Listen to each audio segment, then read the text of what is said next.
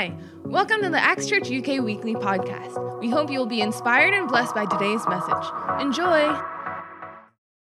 Today, we are concluding our three part series on the Lord's Prayer. And we started about three weekends ago studying the Lord's Prayer specifically on God's kingdom and wanting it to invade ours. And we talked about the agenda of God and how we can align our plans and purposes together and in line with God's. And last week, you know, we had such a great time learning from Pastor Kat as she taught us how to truly enjoy and steward God's daily allowance to us. That's right. And God doesn't just want to bless us daily. No, that's a given. But what's more important is how do we steward? How do we handle and redistribute what He has given us? The blessing, the grace, and the time, of course. And I hope that you guys have been experiencing more and more the power of tithing your day and your time to God.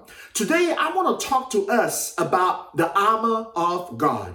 Now, I know as you're immediately thinking of the armor of God, you're thinking of Ephesians, You're thinking of like, you know, the, the helmet of salvation and all that. Uh, but today, I want to teach us how to put on the armor of God by praying the Lord's Prayer. You know, I, why don't we go into scripture and before we read any more scripture, let's pray. Thank you, Lord. Lord, we thank you that your word is alive. It speaks to us. Lord, we pray that right now, as we're about to read scripture, that your word, let every verse, every letter jump out of the pages of the Bibles that we're reading from and let it leap into our hearts. Lord, transform us from the inside out. Correct us, Lord, so that we become more like you. Today we are gathered not for more information, but Lord, we desire divine transformation in our lives so that we become more like you. In Jesus' name we pray. Amen. Amen.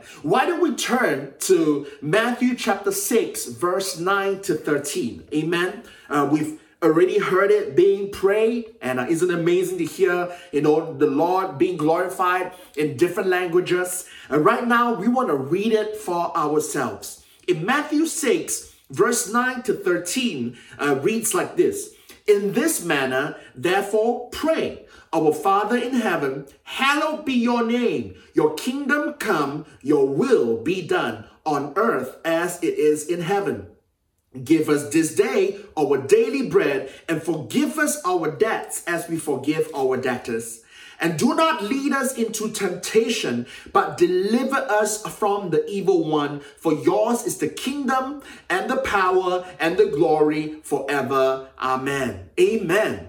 You know, Jesus knows that our lives are are, most are, best enjoyed or most fruitful or we live our fullest life. You know jesus said i come to give you life and life to the full. We live our fullest lives when we our lives are in line with god's purposes uh, when we are uh, enjoying and stewarding uh, his provision and of course, when we are pursuing holiness with God. And that's why the Lord's Prayer, you know, was designed in such a way that helps us to do all of those three things. And so today, with the title of the armor of God, I want to teach us, I want to help us on how we can pursue holiness into a deeper intimacy with God. Now, straight away, I want you to know that holiness, first of all, is, you know, it's it's a gift from God.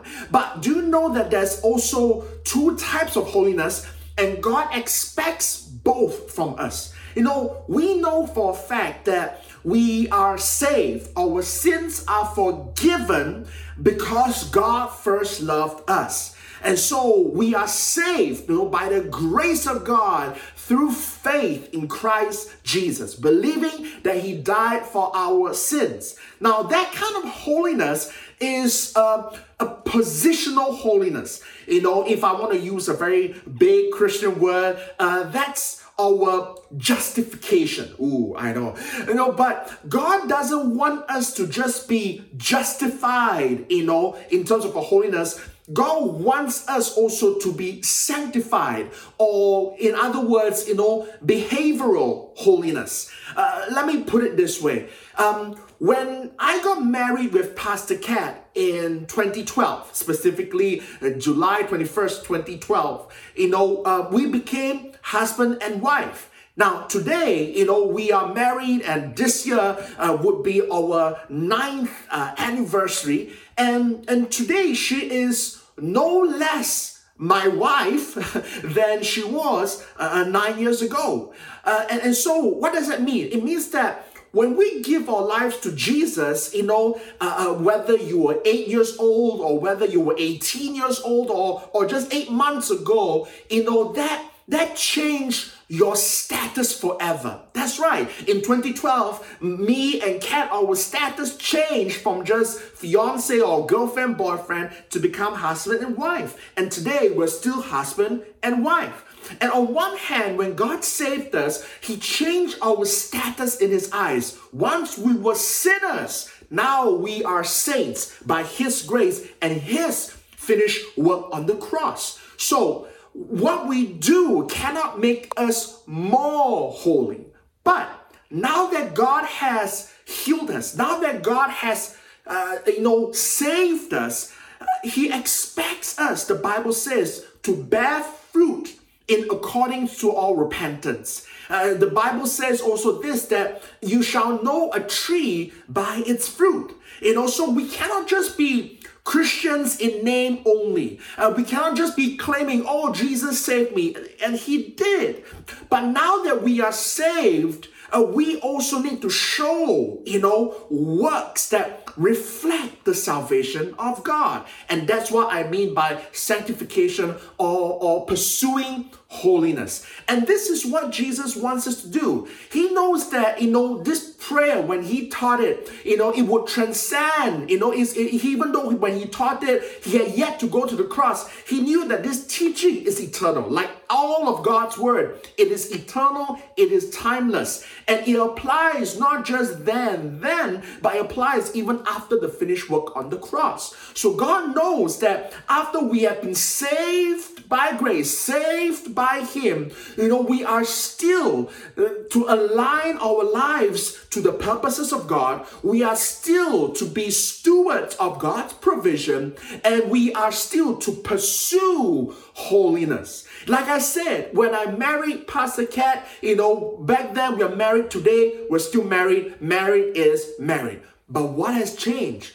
Our intimacy has changed. And that's what holiness is. Many times we think of holiness like a boring word. We, we think that it just means having a halo over our head. And, and maybe cartoons have, have played this up in a negative way. People look at heaven as a bunch of people wearing white robes with halo on their head, playing harps for eternity. And therefore, when we think of holiness, we think boring. But that's not what that is. Holiness is intimacy with God. Like I said, you know, I've been married to Pastor Cat for nine years now, or I mean, approaching nine years now. And what truly has changed is that we've become more intimate, more intimate in our communication, more intimate in our knowledge of each other. So much so that now we can finish each other's sandwiches, I mean sentences. And, and that's the beautiful thing. And, and that's what I want to get us to today. Amen. You know, and, and what we need to know that is that as much as there is, you know, God on our side, uh, we shouldn't be ignorant of our enemy. There is an invisible enemy that we face. It just as how we pray, God, your kingdom come, your will be done. For every kingdom, for every king, there is an opposing a nation, there is an enemy. And so when Jesus taught us to pray, hey, lead us not into temptation and deliver us from the evil one, he is also wanting us to be aware that, hey, uh, uh, this is the life I want to live for you. But there is someone out there prowling to sabotage your life. You know, he is your worst enemy and he is the devil. I know sometimes in church when we talk about God and devil, it feels like, you know, are you are you for real? Are you serious? But yes, the Bible is very serious. Jesus cast out demons, and so the demonic realm is real. Know, just like how we are currently living in a pandemic, you know, there is a, a invisible threat just like how in our spiritual realm there is an invisible threat. And so, what I hope to do today is help us uh, to know how to put on the armor of God through the Lord's Prayer uh, so that we uh, do not become fearful because there can be two responses when you hear about you know things like oh demonic opposition or you know the devil. Uh, just like when you hear of the coronavirus uh, you can either a be very fearful and go like oh no i'm so scared i'm so scared you know uh, bump in the night i'm so scared is that the devil you know something goes wrong ah the devil you know and and like the pandemic we can be so scared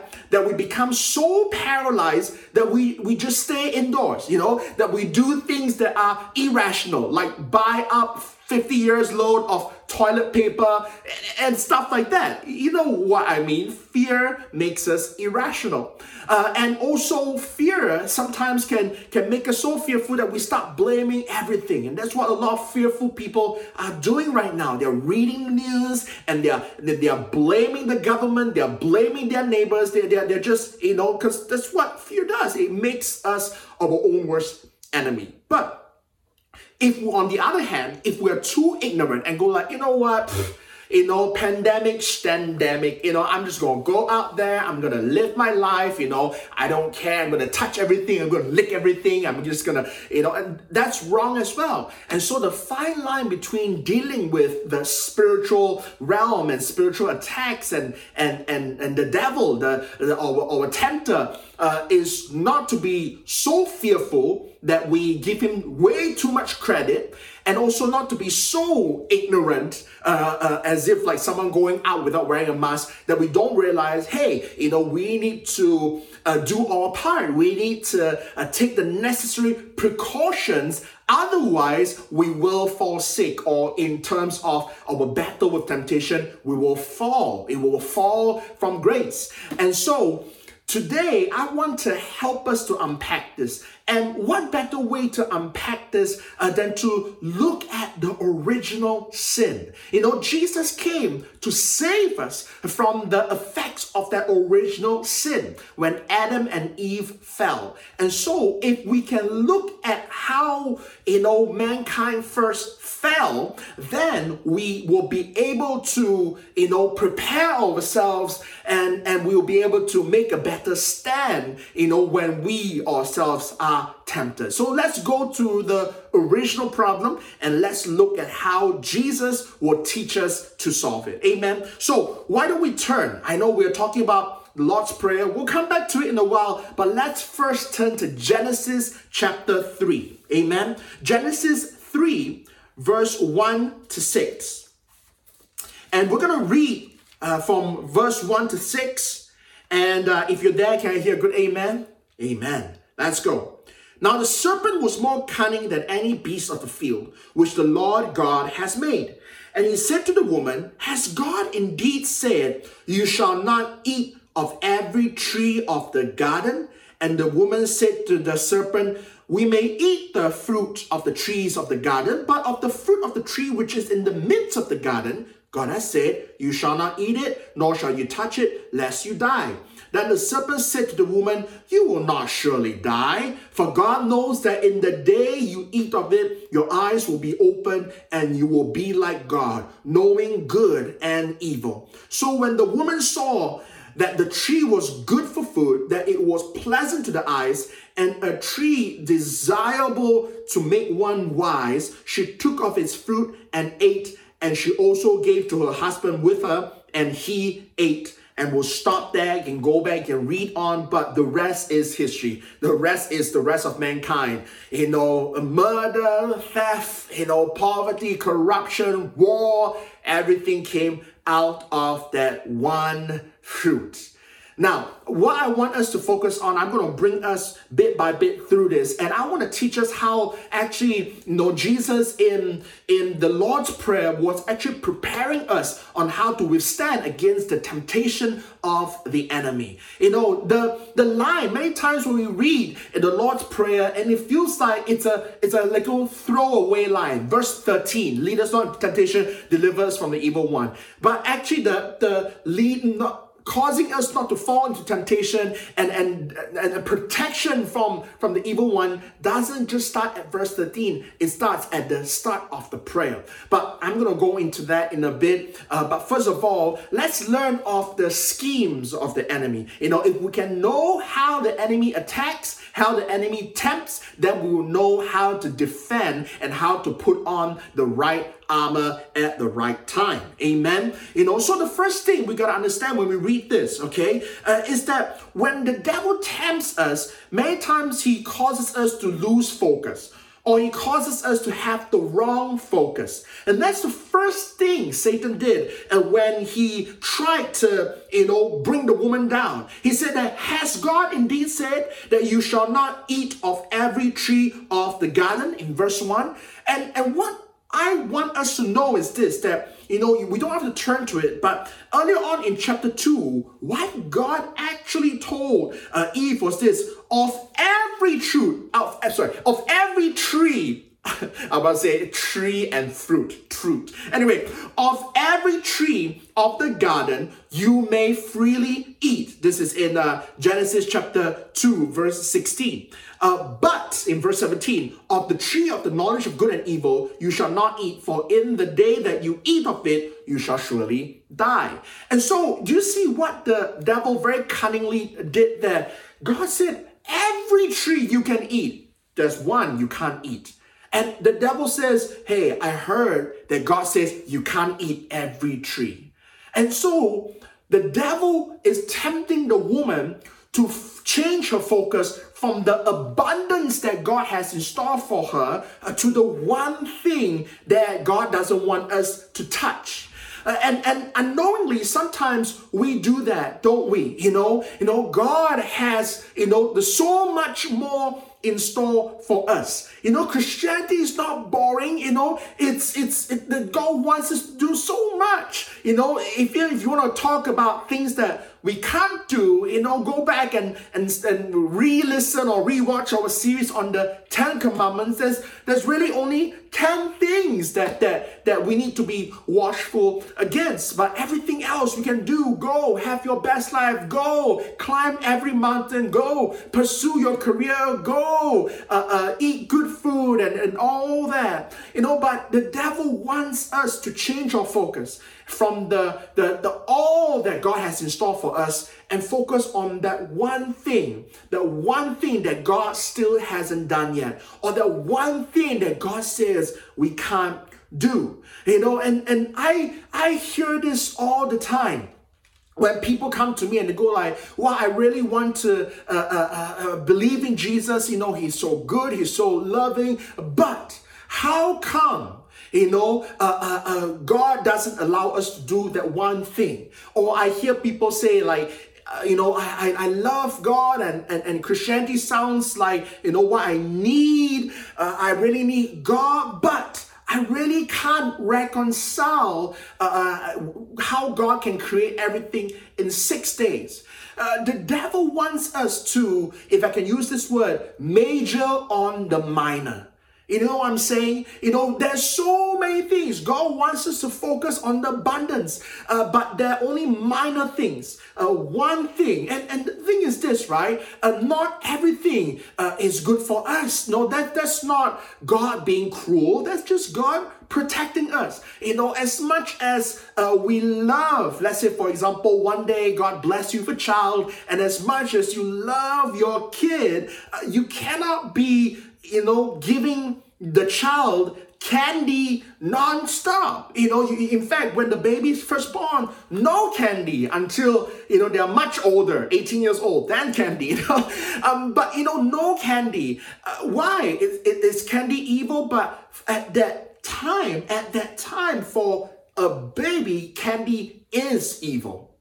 Am I getting through to you? You know, and so it's not just about things that we can't do. You know, like for example, I love God, but why? Or why must you know a, a, marriage be defined that way? You know, Christianity is all great, but but if only we can change that, you know.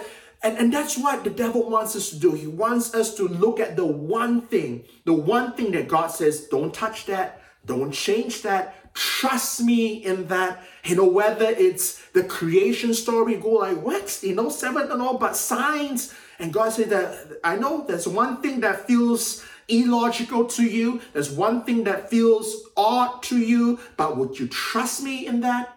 And, and so, what we need to do is this as the enemy tries to attack uh, and wants us to have the wrong focus. You know, I wrote here the devil wants us to, to major on the minor.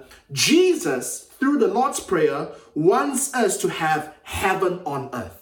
That's right. In Matthew chapter 6, verse 10, we read that earlier on. Jesus says, You know, your kingdom come, your will be done on earth as is in heaven. God desires the earth to be filled with His glory, and God desires for you to be part of that plan. You know, God desires, God sees. God's not blind. He sees the hurt in the world today. He sees the sickness. He sees the disease. He sees the poverty. He sees the pain. He sees the destruction. But God doesn't want it to stay that way.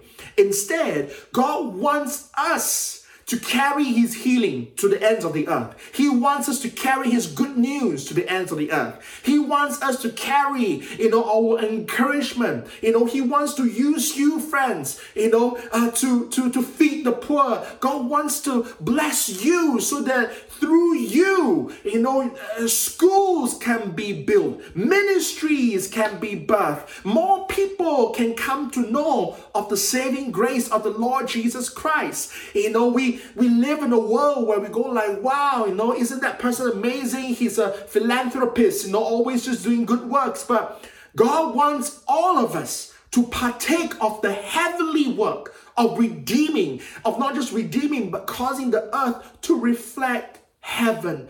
Wouldn't you love to be part of God's healing process to heal the brokenhearted, to set the captives free, you know, to, to, to be there and, and, and not just be there, but be a solution to the problems of the world? That's the so much more. That's the life and life to the full that God wants us to experience. And yet we are always hung up on that one thing. Wait, wait, wait, wait. I want to do all that. And we are like the rich young ruler. I want to follow you. I want eternal life. But leave my possessions. That one thing, that one thing. Yeah, that one thing, friends. You know, compared to the so much more that God has in store for you. Why are we always tempted to focus on not just the one thing, but the wrong thing? Isn't it ironic that sometimes God challenges us to forgive? And we can forgive anyone, you know, and we can forgive even people who don't know uh, Christ and, and, and they, they do worse things to us. They, they, they, they, they curse at us, they persecute us, uh, but and, and we're okay with forgiving them, we're okay with loving them, but that one brother in Christ, that one sister in Christ who has offended you, you'll be like, oh, you know, I'm never going back to that church again. Why? Of that one why are we falling prey to the temptation to, to cause us to major on the minor, to cause us to focus on the wrong thing? No, what we need to do, and this is point number one,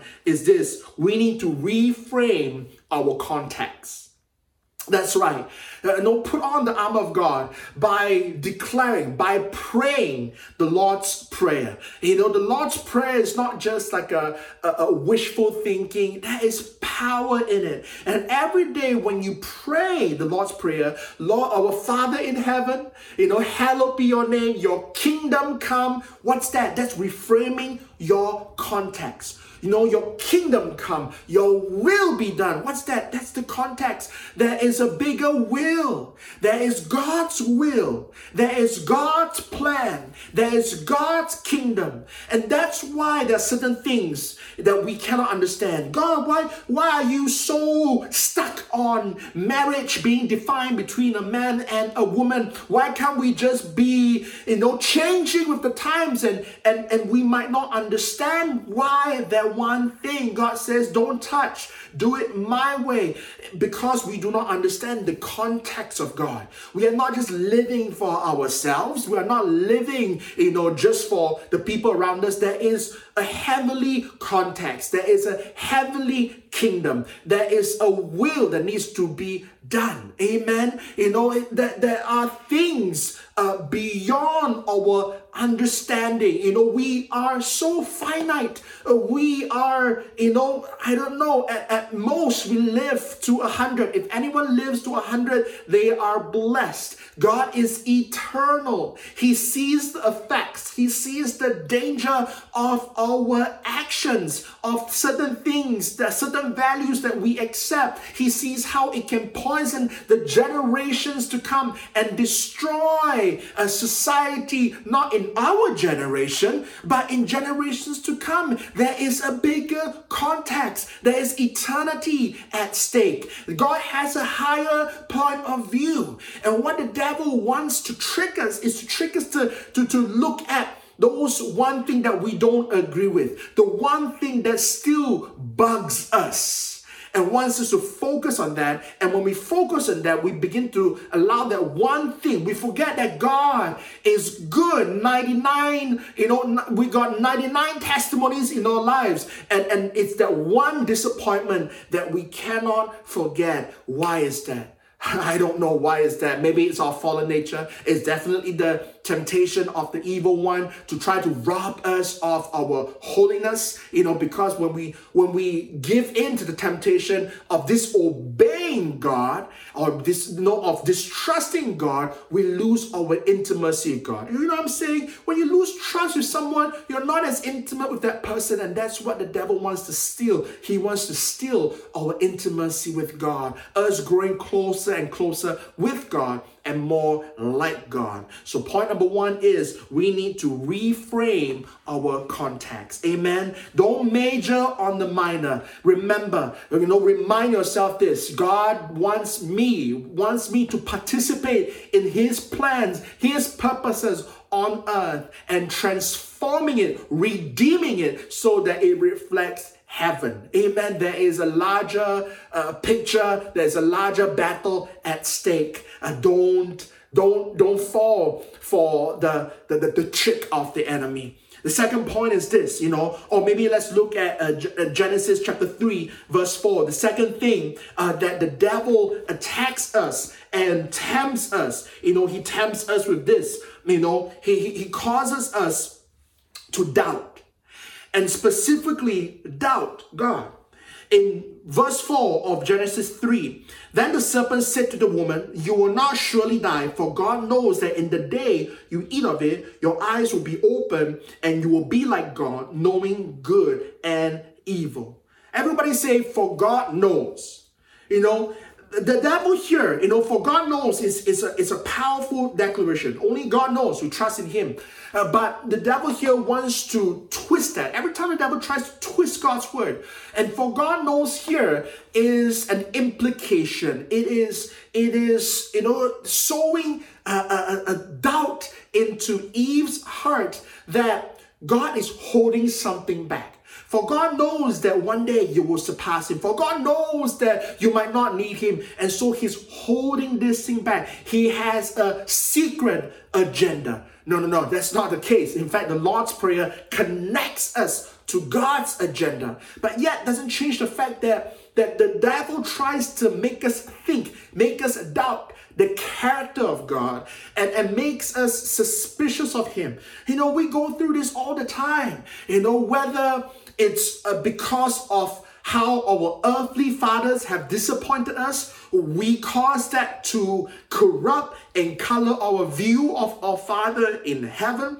Uh, or it could be because of uh, unanswered prayers. You know, for example, you know, you're, you're, you're praying for a certain breakthrough, a breakthrough in your work, a breakthrough in the area of your health, uh, and, and nothing happens. In fact, the situation becomes worse. You know, you're praying uh, for a breakthrough in your job, you lose your job. You're praying for a breakthrough in your health, in the health of your loved ones. And in, in worse, not only do their conditions deteriorate, you lose them to death or together. But then somebody else, you know, comes in and they pray for healing and they get it. They pray for a breakthrough in their work and they get promoted. And, and sometimes what's what's worse, and I use it loosely, worse, is that maybe you feel like, you know, how come I fasted and prayed and you pray for a minute? You, you, and, and no, I, I've been a Christian for 10 years and you've been a Christian for 10 minutes. You know, how come God is kinder to you than me? And, and what happens is that the devil comes in, he whispers, you know, you know, he doesn't always comes up to you and say, oh, for God knows. No, but we have a lot of for God knows uh, uh, uh, moments in our life when we're faced with that disappointment and then we go like, you know, God, are you holding back?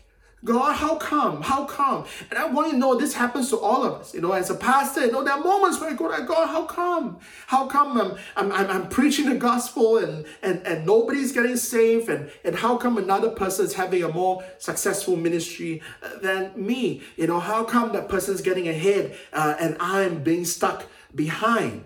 And, and the longer we, we, we begin to buy into the lie of the enemy to say, you know, causing us to go like, you see, God knows, God knows that, that, that you know, wh- whatever it is, God knows that you be naughty, God knows that, you know, you're not as holy, and God knows that's why He's punishing you, that's why He's causing your prayers not to be answered, you know, that God's, God's, God's making your life miserable, you know, God knows that you like that person and He wants to take it away because He is, He's, He's whatever, you know, He's evil, and, and but I want you to know that is not true. Doesn't change the fact, if we're really honest, all of us go through that from time to time. When we're down in our dumps, when we feel alone, when we feel defeated, when we experience defeat, when we go through the valley, you know, it, very often we will wonder, God, are you really there? We've all had that, but how does Jesus, you know, come back? On this? How does Jesus, you know, retort to this? Jesus reminds us, I wrote here, the devil wants you to think that God is holding back. But Jesus wants you to remember you have a Father in heaven who gives daily. You see, the devil wants you to think that oh, God's holding back. Eve, God's holding back knowledge. Eve, God's holding back a better life for you. You know, wh- whatever you are, whatever you do, you might feel like, you know, God's holding back. You know, God's holding back on the fun. You know, oh, no, God, your ways are so boring. You know, I, I just want to party. How come I can't just party like, like my friends? How can I just party like the world parties? And God, you're holding me back. No, God's not holding you back. In fact, God loves you. He is a father in heaven. And not just that, He gives, gives, gives. What we learned last week, our daily bread, giving daily. And so this is what we need to do. Point number two, we need to remember God's character. When we pray the Lord's Prayer, Jesus knows that the enemy will attack God's character. So we need to remind ourselves First of all, reminder number one, how does the prayer start? Our Father, not our taskmaster, not our bully in heaven, but our Father in heaven. Hallowed be your name, your kingdom come, your will be done on earth as it is in heaven. Give us this day our daily bread, every day, a daily allowance. Like a good father, he gives us money every day, gives us a material blessing every day. But we also learn that it's so much more than material blessing. You know what's the most precious thing that God gave to you? God gave to you forgiveness, forgiveness of our debts. But how did that forgiveness come? Through his son, Jesus. Jesus died for you. How can God withhold back when He gave Jesus? How can God have a, a, a ulterior motive when He gave Jesus? How can God be secretly planning to hurt you when Jesus was the one who got hurt? Jesus was the one who died. Jesus was the one who went to the cross. Jesus was the one who got whipped. Jesus was the one, the one that got slapped. Jesus was the one that got pierced. Jesus if God loved you so much that he gave his own son as ransom for you, how can he not love you? Or worse, how can we believe that he doesn't love us? So we got to remember, we got to remind ourselves of God's perfect character. Not only is he God with a heavenly kingdom, with a heavenly worldview, and, and, and plan for to, to, to redeem this world, he is a father, a father who loves you so much that he sent Jesus. You know, who would want orphans like us? God. God looked at the orphan of humanity. Look at how broken we are. Look at how purposeless we are. He says, I want to redeem all of humanity. I want to redeem all these languages. I want to redeem all these races. I want to show them that there is a higher way of living. I want to show them that they are loved from above. And so I gave my son Jesus before all of us were born, Jesus came and took away all of our sin. So, friends, Jesus wasn't joking when he says, Our Father. And he taught us to pray. And when we pray that, we remember again, not only do we have a Father, but we have a friend in Jesus. How do we armor up against the attack of the enemy when we remember God's character? And point number three is this as I bring this to a close. Let's read uh, Genesis chapter 3, verse 6, right? Genesis chapter 3, verse 6. The third attack is this, right? Uh, so when the woman saw that the tree was good for food, that it was pleasant to the eyes, and a tree desirable to make one wise, she took off its fruit and ate. And she also gave her husband who was with her, and he ate. How does the devil want to trip us up? First of all, he tries to get us to focus on not just the one thing, but the wrong thing. And then he gets us to be suspicious of God's character. And lastly, the devil wants us to be in control. Wait a second. Isn't being in control a good thing? Well, not all the time.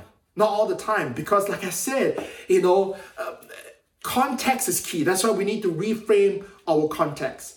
And what is good, you know, is subjective. Like I said, the baby and the candy, you know, context, everything in its proper context. The problem is this that many times when we are in control or we try to be in control, we don't have the right context, we don't have the right motivation, we don't have the right picture, and we don't have all the information. You know, if, if, if you were to do something important, uh, like buy a house or take up a loan, uh, you would hire someone like Pastor Cat, a lawyer who will go through line by line all the details, all the small fine print, so that you can have all the information. You can make the most informed decision so that you will know whether this is a, a, the risk that you want to take or risk that you don't want to touch.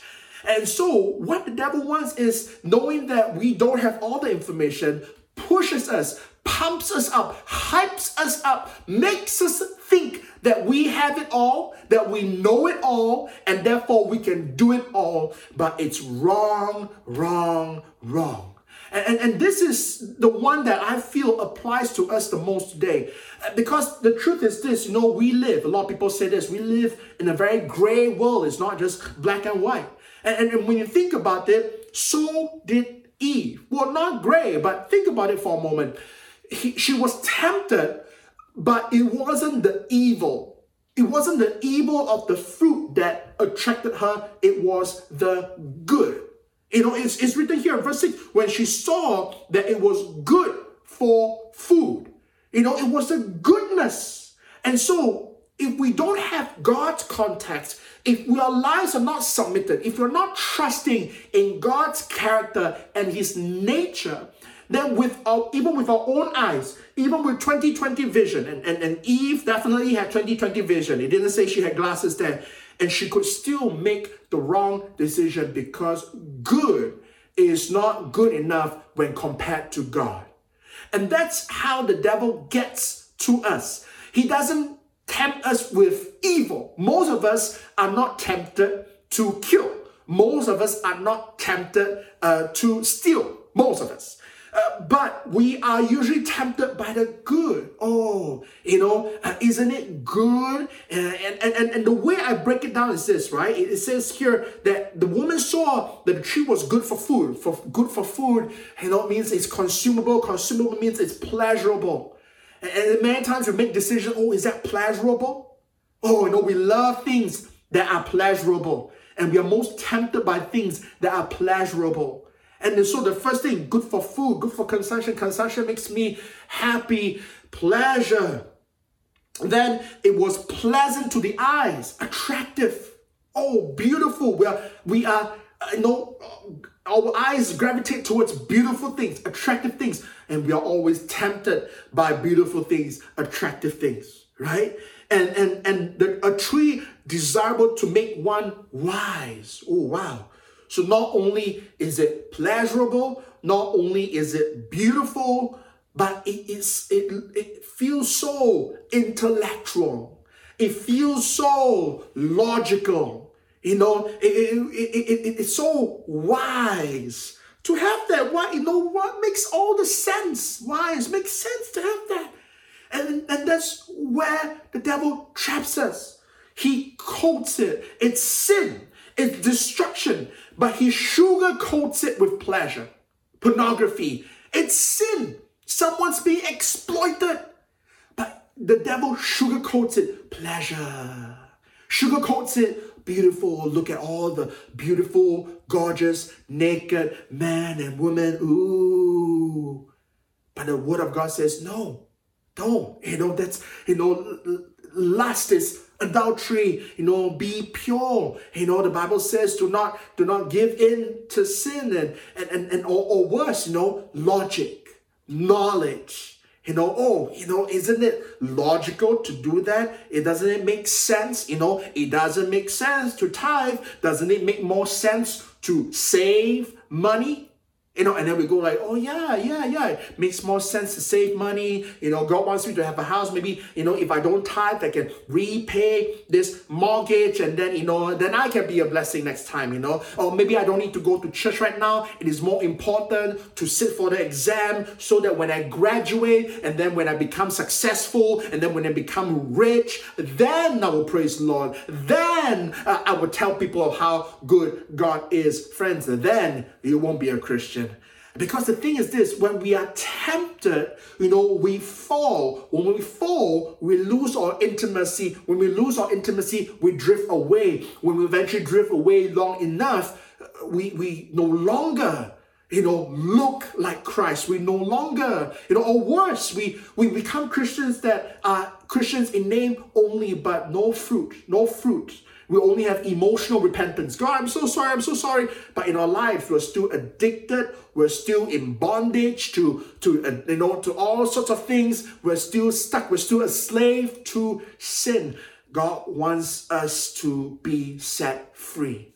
You know, I'm just being real because this this is something that that, that hits us, isn't it? You know, the world will, will judge Christianity and says that, you know, why? For example, like I said, you know, uh, why do you have all these rules about purity, no sexual purity, against sexual immorality? You know, people attack us. What century are you living in? You know, look at that. Isn't it beautiful, you know, when people can just love whoever they want, you know, uh, it, it, what, what's wrong, you know, you know, just let them do what they want, you know, uh, uh, you know, don't shame them. You know, just as people, they're, they're, they're, as long as they're not hurting you. Why? Pleasure, pleasure. As long as they're not, not hurting you, as long as not no disrupting your pleasure, let them do what they want. You know, in, in church so many times. You know, people, you know, even in this pandemic, I know Christians and we, we, we get tempted, don't we? You know, you know, uh, uh, uh, a guy and girl who are dating in church. Oh, pandemic's coming. Hey, you know, uh, there's a lockdown. uh, we, we can't see each other, you know, because the rules said so, except when we have meet outside with social distancing, you know, and, and it's going to be such, so, so tough on our uh, mental and emotional health, you know. So, so don't you think it is, it is more logical the devil tempts don't you think it is it makes more sense for us just to move in together not just for the pandemic just for the pandemic you know Pastor, you don't understand. You know, this is just for the pandemic. We're supporting each other just for the pandemic. Can't you see, Pastor, this is good? Can't you see, Pastor, this is good for mental health? No, we're moving in. And can't you see, Pastor, we're saving money. You know, no, I pay rent, my girlfriend pays rent. Now we, we, you know, we can save it on one rent. That rent can go towards missions, you claim. You know, we can help support each other. We can even tune into church together. That's wrong. It's a slippery slope.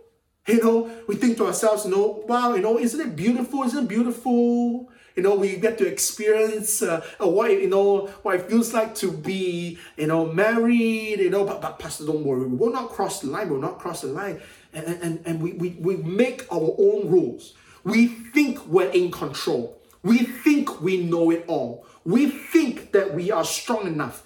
But the devil knows that we are weak. The devil wants us in control because he knows that he can overpower us. But what does Jesus want? What does Jesus want?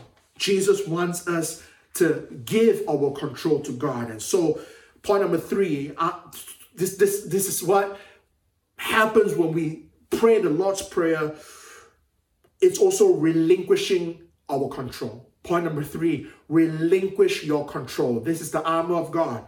The devil wants you to be in control so that he can overpower you, but Jesus teaches us to pray that God, that you be in control.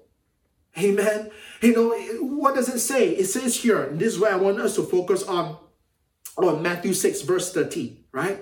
It says, you know, do not lead us into temptation. And want you to know, God, God doesn't tempt us. So when, when Jesus is teaching us to pray, pray to God not to lead you into temptation and to deliver you from the evil one. You know, it, it is, you know, sometimes you read this and we go like, wait, uh, Jesus, you know, does God forget? You know, does he unknowingly lead us into temptation? So we're to tell him, don't, don't God, don't, remember, no left turn, no left turn, left turn bad, don't turn, don't turn. No, God doesn't need a reminder, but, but, you know, God has given us a free will. You know, God can't force us. God can't zap us and, and make us obey. We can't. You know, we're not robots. But what Jesus is saying is this hey, would you trust God so much that you give Him the control of your life, that He, that you trust Him so much that, that you will only go where He leads you? And, and, and in other words, wherever He leads you, you will rest in that, knowing that this is a path that doesn't lead to temptation, and this is a path that delivers us from the evil one. You know, for example, right? Uh, let's say you have a sweet tooth.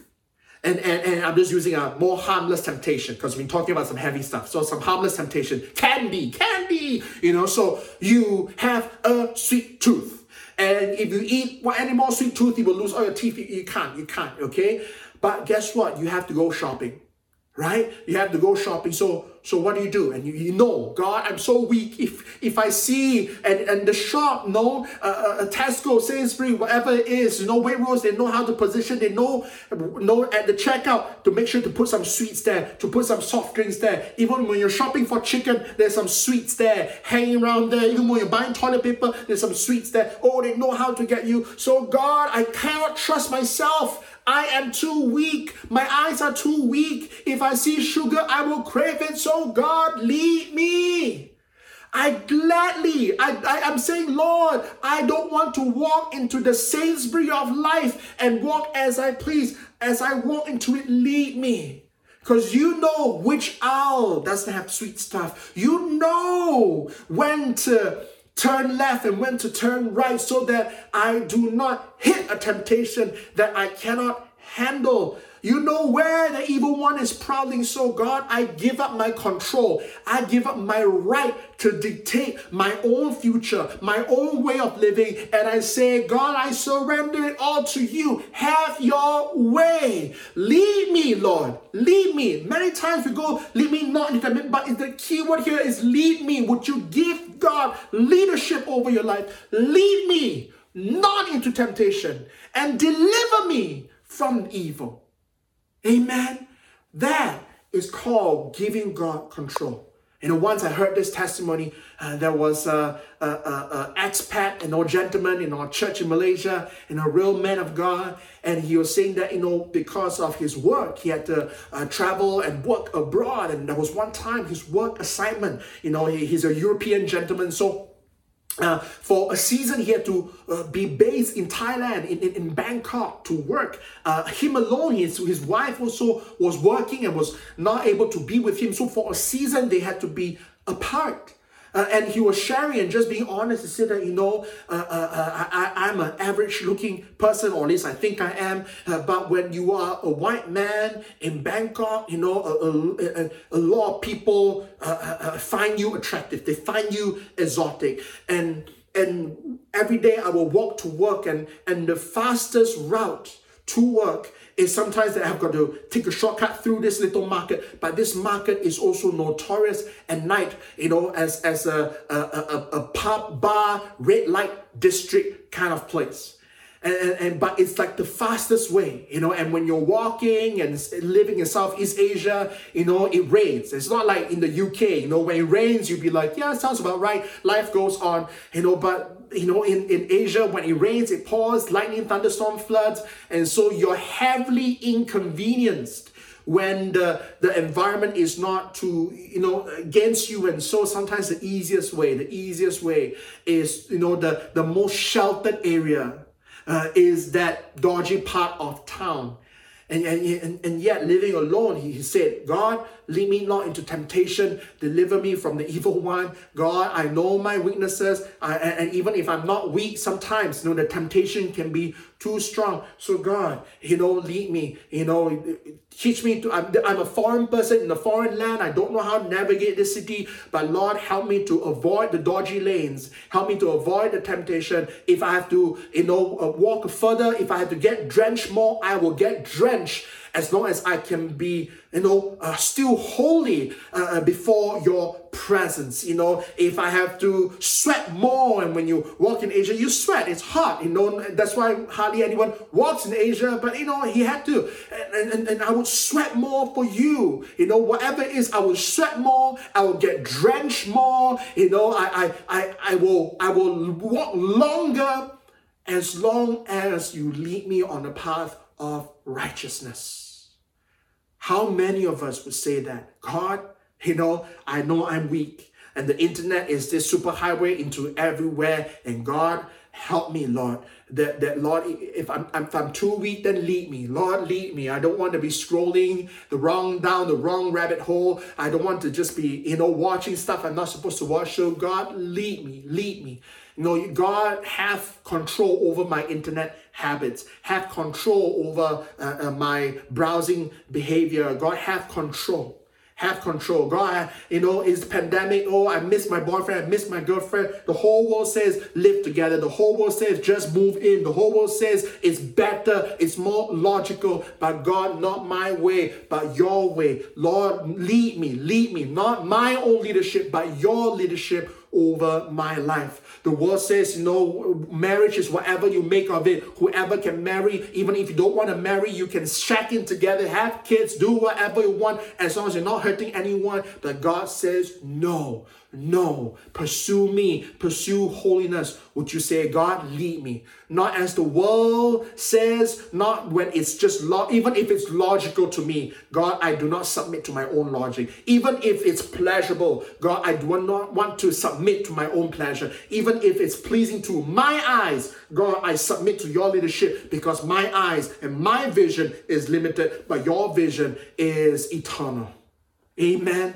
You know, we need to do this. And Jesus was teaching us this when you pray. You know, one thing Jesus did a lot, he prayed. He prayed a lot. And guess what? You know, Jesus wasn't just, you know, do as I say, not as I do. I believe that when Jesus as he taught them how to pray, I believe that every time he went away to pray, he prayed the same prayer. In fact, at the Garden of Gethsemane before he the, the, the, biggest obstacle called the cross. When he was tempted, you know what he says? Father, let this cup depart from me, but not my will. Does it sound familiar? Not my will, but yours be done. And he was giving leadership of his life to God. And God says, I want you to go to the cross and Jesus surrendered. Jesus role model out submission to God. Not just submission to God, but the armor of God. Because when you live a prayerful life, when you pray, when you declare the Lord's Prayer over your life daily, oh, it forms a shield, it forms an armor around your life so that you can pursue holiness with God and you grow in your intimacy with Him. Amen. You know, can I share one scripture in Romans chapter 13, verse 14? It says, But put on the Lord Jesus Christ and make no provision for the flesh to fulfill its lusts you know, it, it, sometimes we, we don't just have the enemy, the devil, to contend with with our flesh. We are broken, right? We are our sin, the sin of mankind has corrupted the world. So our environment is messed up. We are messed up on the inside, and the enemy is messed up and dragging us down. But what does the Bible says? It says, put on the Lord Jesus Christ. That means be more like Christ, pray like Christ, live like Christ, love like Christ, think like Christ, and give no provision, leave no space, give no, you know, no space for your flesh to fulfill its lust. Many times we think that, oh, it's logical, oh, I'm in control. You're just giving your flesh more room for it to fulfill its lust. Oh, it's pleasurable. So, you know, you're giving your flesh more space. Oh, it's logical, more space. Oh, you know, it's it, it, it's it's pleasing. It makes sense to me. You know, it saves money, more space, and then little by little we lose everything. We lose the the, the salvation that God purchased for us. Don't do that, friends. Don't do that. Amen. You know, I I, I preach way too much and I just want to bring things to a close. And I pray that this message has helped you. I pray that this has blessed you. You know, doesn't mean that therefore when we pray this and, and, and we will never face temptation. No, no, we will be tempted. You know, we, we will be tempted. Uh, but when we pray this, we are we are reminding ourselves that even as I'm going through this temptation, you know, I trust that that you know not to give in because there is a larger context. Reframe your context.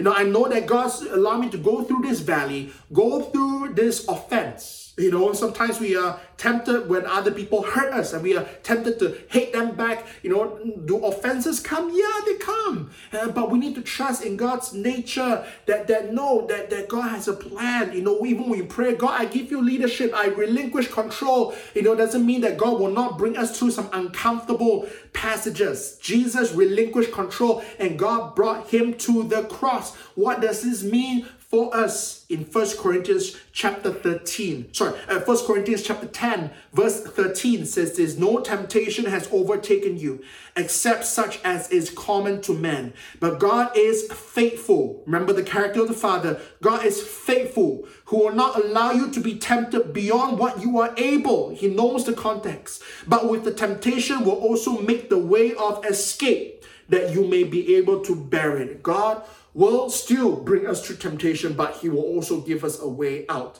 That is the context. You can be in a temptation, you can be tempted, but there is a way out. That is the context. He is a father who will not tempt you more than you can bear. He, that's the good character of God.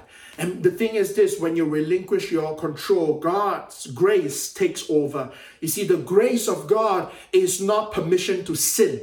The grace of God is not to cover up your sin. You know, that's a wrong thinking. That's why a lot of us we go like, oh, by the grace of God, we're just saying that, oh, God will cover up my sin. The grace of God is the ability, the, the, the undeserved merit, the undeserved gift from God that comes over us, the strength that comes over us, uh, uh, the, the anointing that comes over us that helps us to say no to the things we need to say no to and yes to the things we need to say yes to. When we relinquish control to God, we're asking for the grace of God to enter our lives. Would you say yes to God today? Let's pray.